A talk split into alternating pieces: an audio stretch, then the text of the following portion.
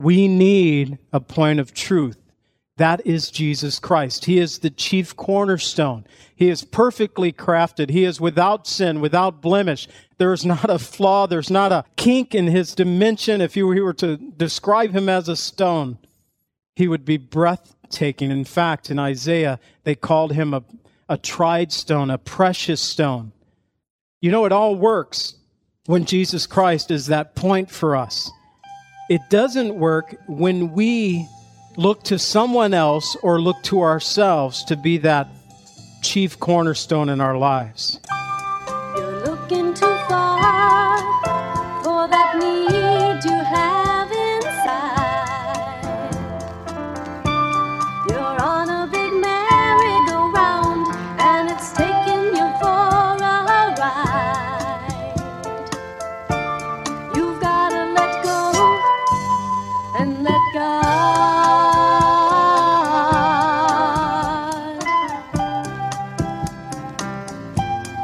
Welcome to the Cleansing Word. We invite you to stay with us as Pastor John Pennell of Calvary Chapel Lake Villa takes us through a verse by verse study from God's Word. Each Monday through Friday, we'll be airing messages to encourage you in your faith that you might grow in the knowledge of our Lord and Savior, Jesus Christ. I hope that you enjoy this broadcast, and I'll return at the close of this teaching to give you more information about our church and how you can obtain a copy of this message. Now, here's Pastor John with today's message from God's Word. do in your life. We can get rid of pain and get rid of strife. All you've gotta do is let go and let God. We are in Ephesians chapter 2 and looking at verses 11 through 22. And titling a message, sometimes you look through, you read through the passage, and but you look through a passage and you want to determine some central theme that we can pull the whole message off of. And there are many, there were two especially that popped out to me as I was looking over this passage. The first one's found in verse 14, where it says, For he himself is our peace, who has made us both one and has broken down the middle wall of division between us. And so that line, He is our peace, is um, a possible title that I was thinking about titling the message. And but then I was reading through and kept going through it, and I came back to, I almost named it, He is our peace. But I came to verse 20 where it says, Having been built on the foundation of the apostles and prophets, Jesus Christ Himself being the chief cornerstone. Now, I am a brick mason by trade. I haven't laid brick in years for pay, at least. I've done a few things in between, but it's not my job, it's not my business, but I am a brick mason. So I thought I have to go with this, the chief cornerstone, because as I looked through it, I was able to just quickly lay out the whole passage from verses 11 through 22 and verses 11 through 15a.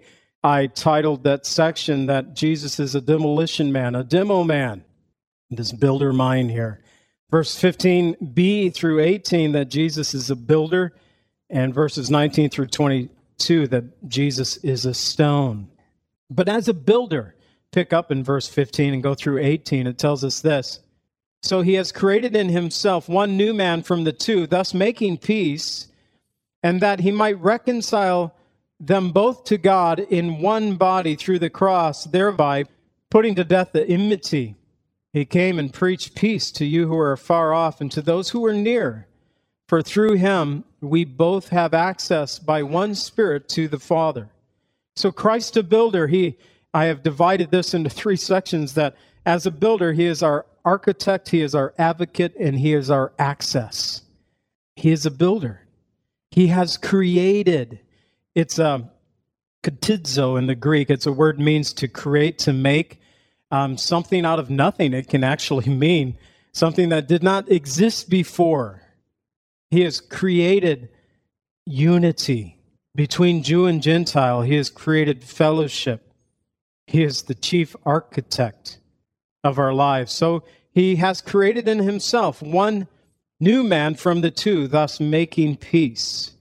So it's through Jesus' death on the cross that he has not only reconciled us back to the Father, but he has made and united the Jews and the Gentiles. And in the churches today, he is able, he is capable, he is our peace to unite us in fellowship with one another. 1 Corinthians 12 13. For by one Spirit we were all baptized into one body, whether Jew or Greek, whether slaves or free, and have all been made to drink into one Spirit. One Spirit, one baptism, one body, whether Jew or Greek, slave or free. We are one in Christ Jesus. So He is our architect. He has created this thing that we call the church today. He's also our advocate. Verse 16, that He might reconcile them both to God in one body through the cross, thereby putting to death the enmity. So, as an advocate, it's someone who acts or intercedes in another person's behalf. I have at times had to become the advocate for my son when he was uh, messed up, and sometimes I would step in and get him out of trouble. I'd become an advocate. Somebody, sometimes else, it was a lawyer would have to do it, and ultimately, we know that God was watching over him.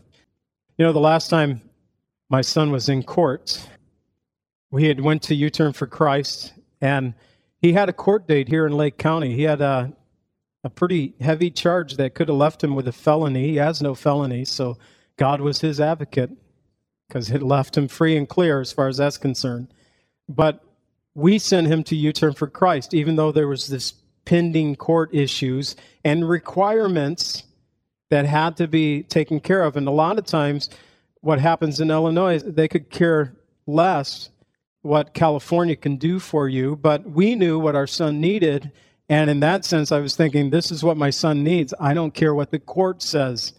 We'll deal with that later.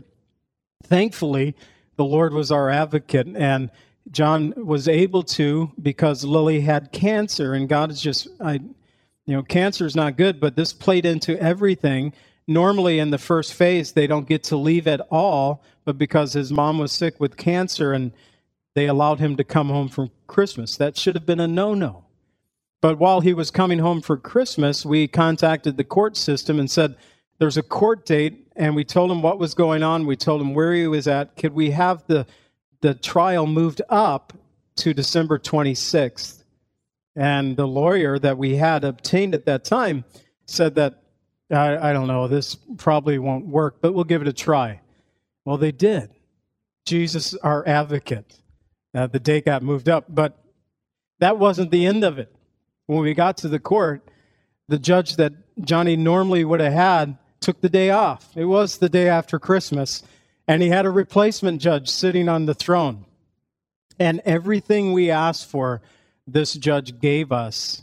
And John had the requirements that needed to be fulfilled, but everything he had seen thus far, he was just amazed at what John had done up to that point. And so he allowed everything to go as planned. John never had to go back to court. He just had to complete everything with U-turn for Christ and go to a class in California that would equate a class that was here in Illinois. And it all equaled out. And we walked out and the lawyer was amazed. He's the one that said, This was not the normal judge. If the normal judge would have been here, this would not have happened. And I said, Well, we believe in a God who overrules the judge or the men that sits or our judgment seats here on this earth. And the lawyer looked at me and he goes, For you, I believe that. See, the lawyer wasn't a believer, but he saw something that was amazing to himself. We have an advocate it is Jesus Christ, the righteous. And, and through John, he writes this to us to remind us of this. 1 John 2 1, my little children, these things I write to you so that you may not sin. And if anyone sins, we have an advocate with the Father, Jesus Christ, the righteous.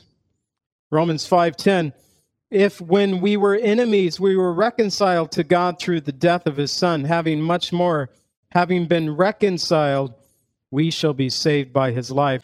So he's our advocate. He has reconciled us to God, but he is also our access. Verses 17 and 18. He came and preached peace to those who were far off and to those who were near. And through him, we both have access by one Spirit to the Father. So he is our access, refers to an approach. It's, hey, you have an access to the building. It talks about a doorway. Remember Jesus saying that I am the door, He is our access. Verse 18, I would just encourage you if you don't mark your Bible up, this is a good place to put a mark in there because verse 18, in one verse, we see God the Father, God the Son, and God the Holy Spirit. It says, For through him, Jesus, we both have access by one Spirit, the Holy Spirit, to the Father God. So, this is a great proof text of the Trinity or the triunity of the Godhead that through Jesus Christ we have access by the Holy Spirit to Father God. So, just a great proof text. So, Jesus, He is our architect, He is our advocate, and He is our access to the Father. And finally, Jesus is a stone.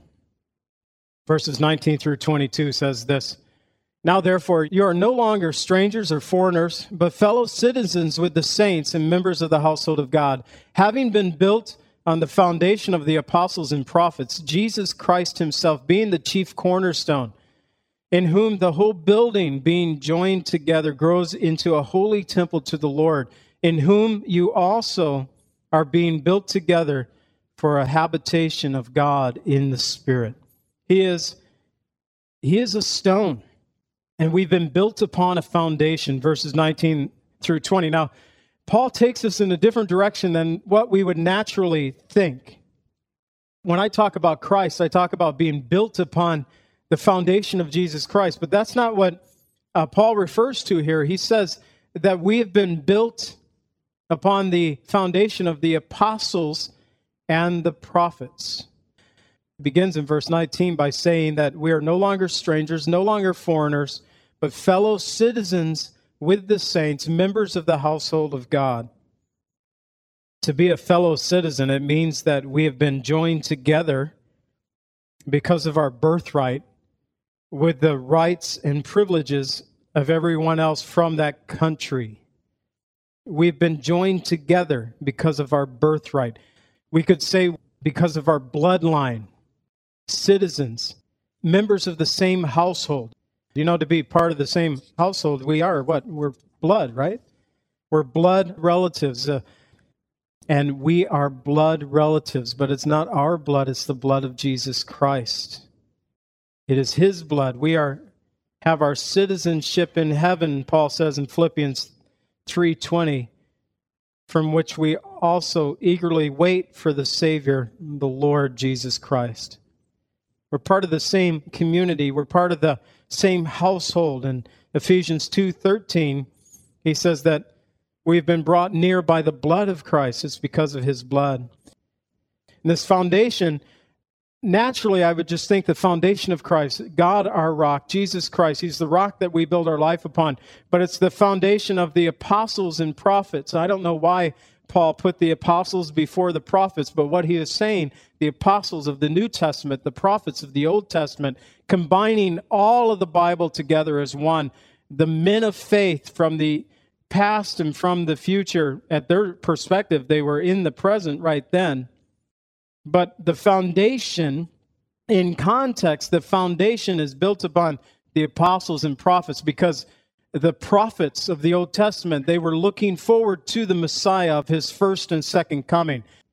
The apostles of the New Testament, they look back to the first coming and his death, burial, and resurrection, but they were still looking forward to the, the second coming of Jesus Christ. That's where we're at today, to this day. We're no longer looking forward to the Messiah's first coming, but looking forward to the Lord's second coming. But we're built upon this foundation of faith that has been firmly laid by the apostles and prophets who have come before us from the Old Testament, from the New Testament, Jesus Christ being the chief cornerstone. This is why, in the context of this passage, Jesus is not. He's not the foundation because Paul tells us he is the chief cornerstone. Having been built on the foundation of the apostles and prophet, Jesus Christ himself being the chief cornerstone. Now, in Israel, we don't do this today. Uh, Dale and I were talking about this just this week of how you lay out a building in our country today. The boys up north here don't do it, as Dale was saying, like the boys down south do. And sometimes they just show up on the job, and I don't know where they get their dimensions, their measurements, their starting point, but you need something that you have to call true. And by calling Jesus the chief cornerstone, he is saying that this is the stone that was the first stone laid on the whole building. And it was a perfectly crafted stone that would be set at the corner. And from that stone, all measurements from height to width, dimensions, everything pulled from that one stone. He is the chief cornerstone from which you build your life upon. So when you're a builder, like I've been for so many years of my life, you need a place to call true. When I was uh, one of the last jobs I did before I became your pastor, I was actually working on the job when I became your pastor, but it was the last major job that I had was in Vernon Hills building a junior high school for uh, the community there. Brand new project.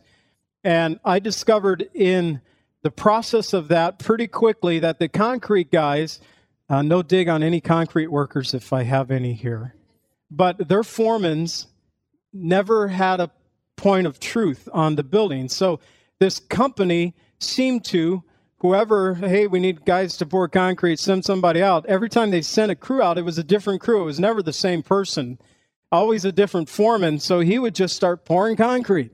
And then I would try to come after him and build my work upon concrete that it had no truth point. It was either too high or too low, and I had to deal with the aftermath of all that.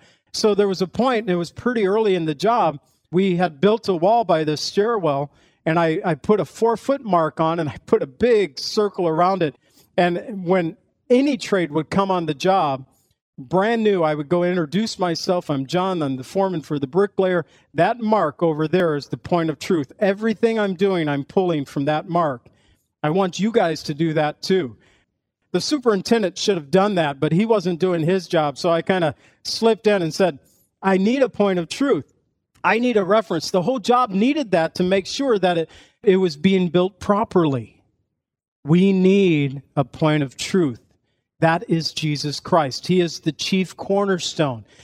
He is perfectly crafted. He is without sin, without blemish. There is not a flaw. There's not a kink in his dimension. If you were to describe him as a stone, he would be breathtaking. In fact, in Isaiah, they called him a, a tried stone, a precious stone beautiful in make and circumference. And, and if we would pull our life from Christ, determine everything from Jesus Christ, then we would be built up in the body of Christ and function in the body of Christ just as we should.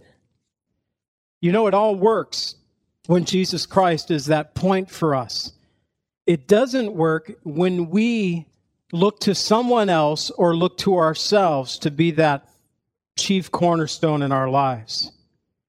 So, Jesus Christ, having been built upon the foundation of the apostles and prophets, Jesus Christ himself being the chief cornerstone, in whom the whole building being joined together grows into a holy temple in the Lord.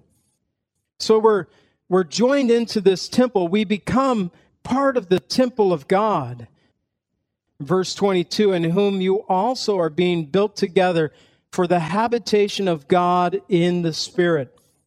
We become part of the temple of God. I I think of my body and I say, God, if this is your temple, you're in trouble because my body hurts often. Not a very good temple. Of course, he's not talking about physical things here, he's talking about spiritual things here. Realize I, I learned the lesson from my parents because they found that this stone, this tried stone, this precious cornerstone, this sure foundation was the best thing that they could build their life upon. And I was raised in a household that taught me that. And I believe it to this day. I just don't care to hear about anybody else's opinion, partly because not because I'm closed minded in the sense of I just don't want to hear about any other religion or anything like that, but I know that the Lord Jesus Christ, when he said, I am the way, I am the truth, I am the life, and no man comes to the Father except by me, in John 14, 6, that he made an exclusive statement saying that there is only one way to God the Father. And so I want to build on that sure foundation. I want to align my life upon that tried stone, that precious cornerstone, that sure foundation. As we close out, I just kind of put down some of these verses where Jesus is called a stone or a cornerstone. The first one, I put it in your bulletin. It's Isaiah 28 16.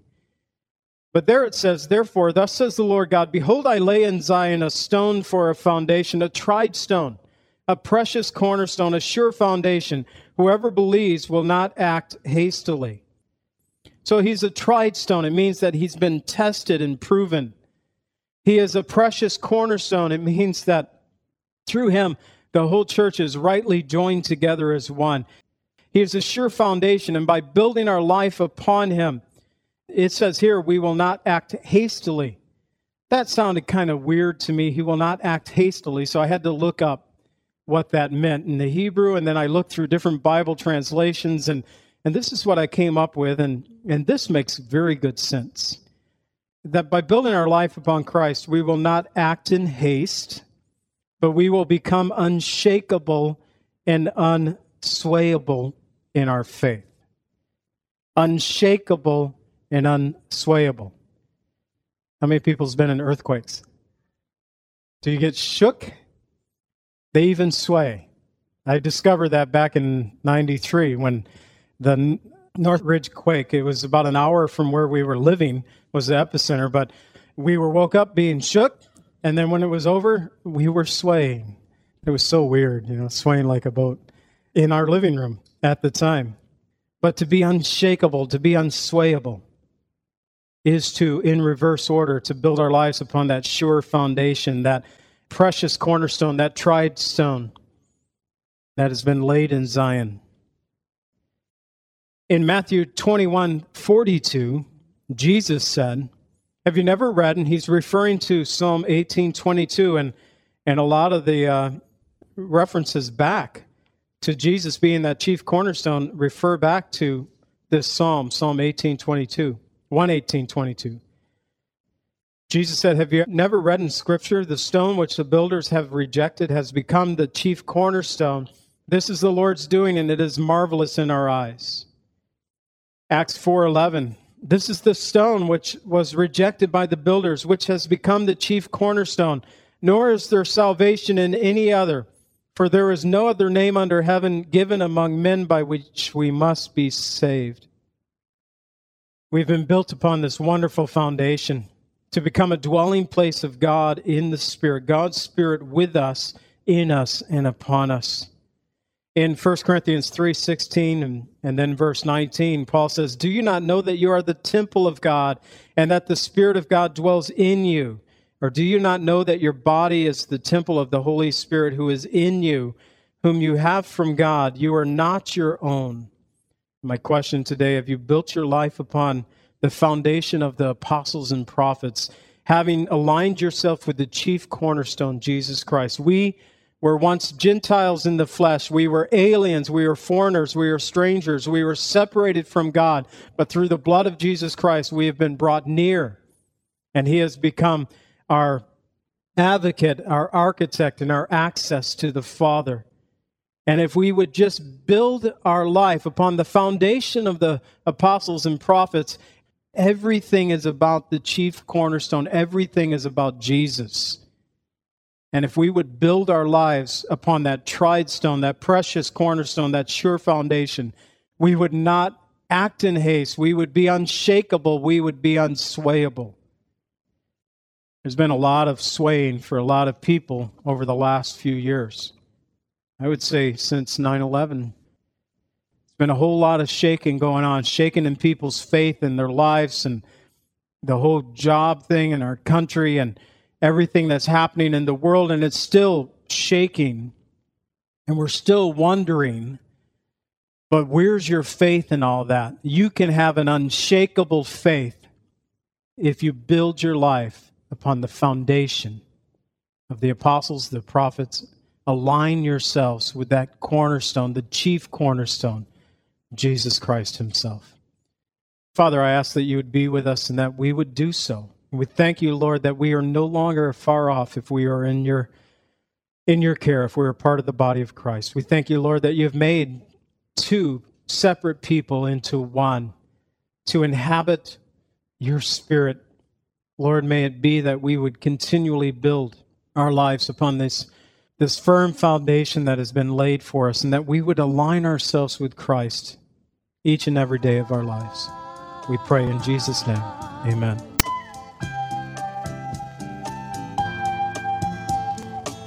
Calvary Chapel is a fellowship of believers in the Lordship of Jesus Christ.